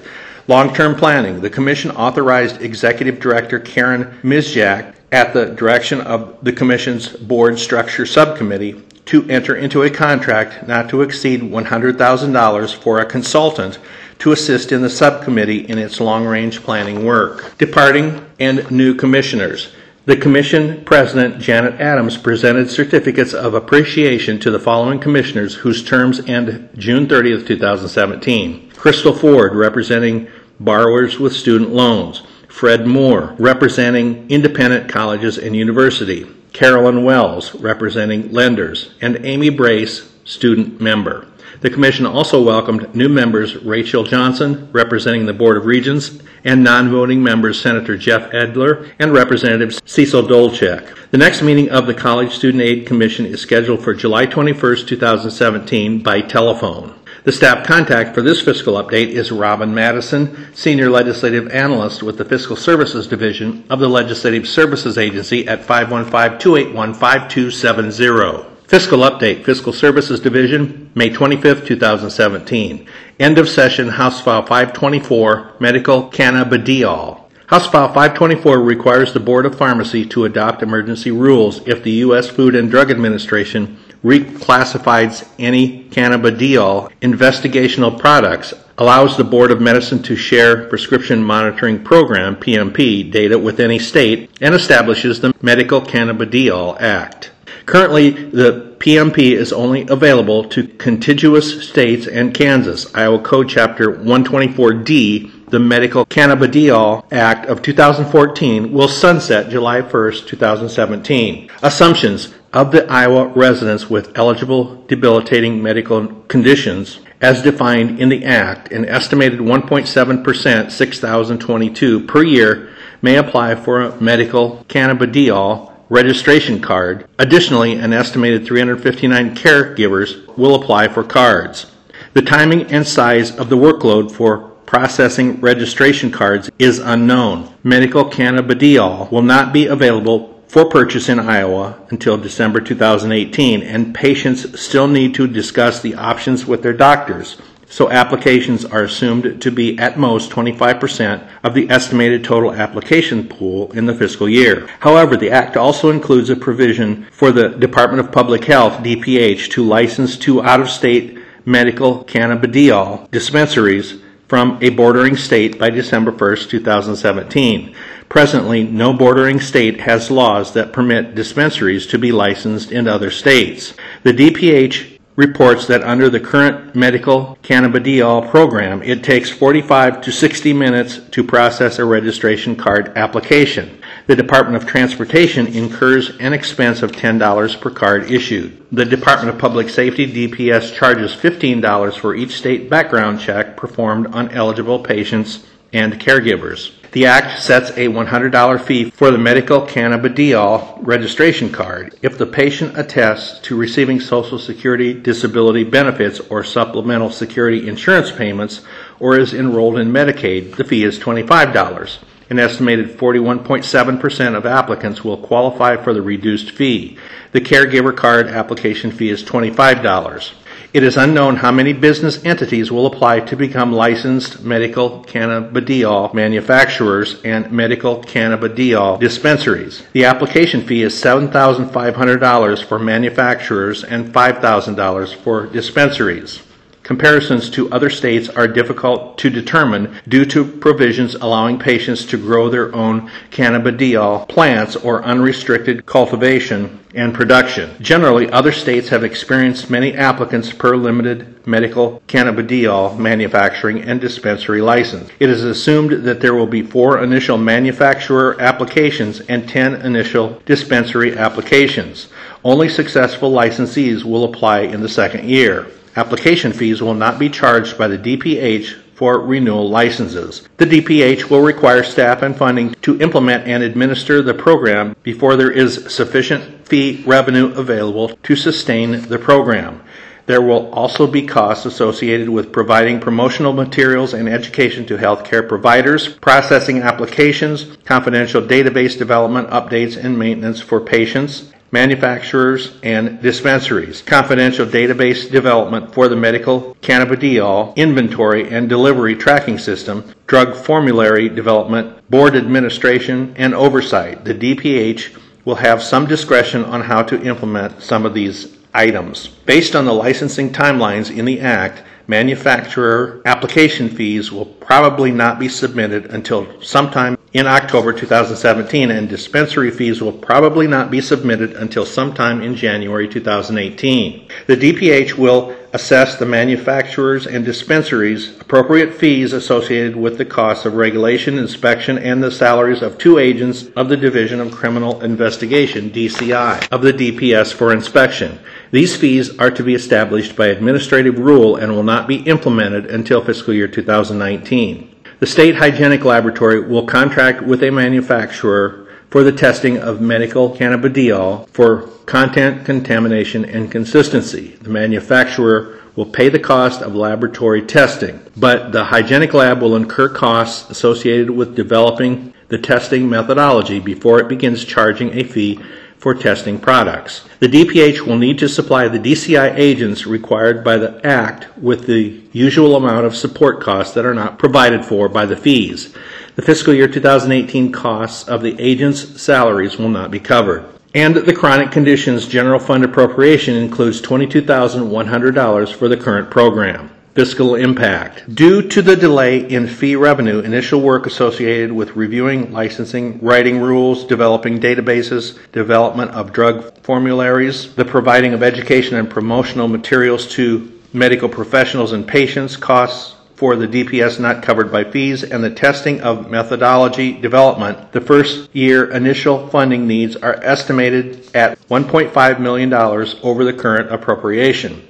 The second year of the program may be a fee sufficient if it launches House File 653, Fiscal Year 2018 Health and Human Services Appropriations Act, contained $22,100 from the general fund for the continuation of the current program. The Department of Operational Needs for fiscal year 2018 total $1,488,900. The Department of Public Health, $1,174,900. The Department of Transportation, zero. The Department of Public Safety, $214,000. And Board of Regents, $100,000. Minority impact. This act creates new penalties for processing or using medical cannabidiol in violation of new Iowa Code Chapter 124E. Since these would be new crimes, there is no historical data and no minority impact can be determined. Refer to the Legislative Services Agency LSA memo addressed to the General Assembly Minority Impact Memo dated January 30th, 2017 for information related to minorities in the criminal justice system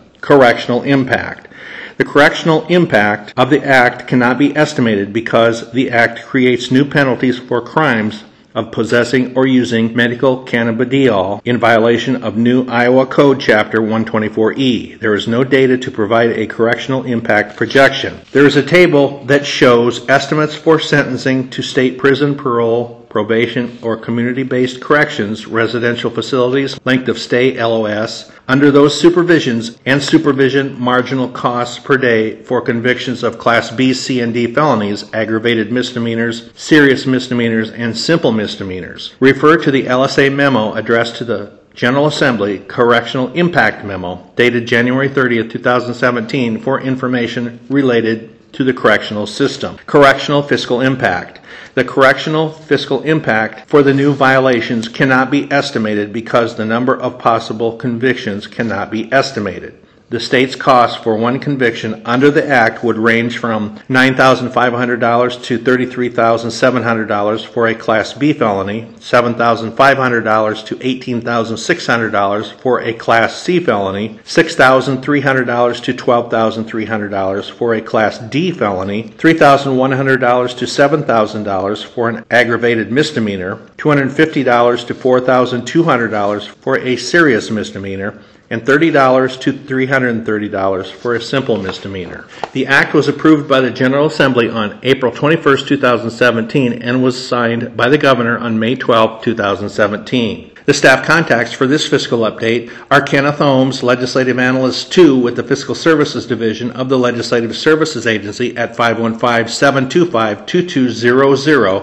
and Alice Wisner, Legislative Analyst 3 with the Fiscal Services Division of the Legislative Services Agency at 515 281 6764. Fiscal Update, Fiscal Services Division, May 30th, 2017. President's Budget, Major Discretionary and Mandatory Program Funding for FFY 2018. Federal Budget Recommendations. The White House Office of Management and Budget released budget recommendations for federal fiscal year 2018. The federal funds information for states provided a summary of significant federal discretionary and mandatory grant funding changes on May 23, 2017. Federal grant funding changes for the state in FFY 2018 as recommended by the White House will be addressed in a future fiscal update article. Budget Control Act impact. Under the Budget Control Act of 2010, mandatory programs subject to sequestration receive an automatic cut, minus 6.9% in fiscal year 2017 and minus 6.6% in FFY 2018. Health and Human Services mandatory grant reductions. The FFY 2017 Omnibus Act extends temporary assistance for needy families, TANF, and child care entitlements to states through FFY 2018. It sets aside 0.33% of the TANF block grant to fund research and evaluation activities previously transferred from the TANF contingency fund. Department of Commerce, the FFY 2018 budget eliminates the Economic Development Administration, but provides $30 million as well as unobligated balances previously appropriated for the provision of services previously performed by the EDA, including the oversight of grants awarded. The staff contacts for this fiscal update are Angel Banks Adams, legislative analyst with the Fiscal Services Division of the Legislative Services Agency at 515 281 6301, and Deborah Kozel, Senior Legislative Analyst with the Fiscal Services Division of the Legislative Services Agency at 515 281 6767. To see the charts that accompany this article, go to the Iowa General Assembly website at www.legis.iowa.gov. Click on the Publications tab, then click on Fiscal Analysis in the gray area to the left. Next, under the heading Fiscal Publications, click on Fiscal Update and go to the PDF titled President's Budget major discretionary and mandatory program funding for FFY 2018. Fiscal Update, Fiscal Services Division, May 30th, 2017. Federal funds for fiscal year 2017 update. Federal budget The President signed the 2017 Consolidated Appropriations Act on May 5, 2017. The federal funds information for states provided a summary of federal grant programs by state on May 12, 2017. The report includes several fiscal years and includes an estimated amount of spending for FFY 2017. Midwestern State Comparison. It is estimated that Iowa will expend $6.2 billion for FFY 2017. This is an increase of $175.4 million compared to FFY 2016. Medicaid comparison. In Iowa, Medicaid expenditures represent approximately 50% of all federal fund expenditures. Proposed FFY 2018 budget. The FFY 2018 budget was released on May 23, 2017 by the Federal Office of Management and Budget. Additional information will be made available soon. The staff contacts for this fiscal update are Deborah Kozel, Senior Legislative Analyst with the Fiscal Services Division of the Legislative Services Agency at 515-281-6767, and Angel Banks Adams, Legislative Analyst with the Fiscal Services Division of the Legislative Services Agency at 515-281-6301. To see the charts that accompany this article, go to the Iowa General Assembly website at www.legis.iowa.gov. Click on the Publications tab, then click on Fiscal Analysis in the gray area to the left. Next, under the heading Fiscal Publications, click on Fiscal Update and go to the PDF titled Federal Funds for Fiscal Year 2017 Update.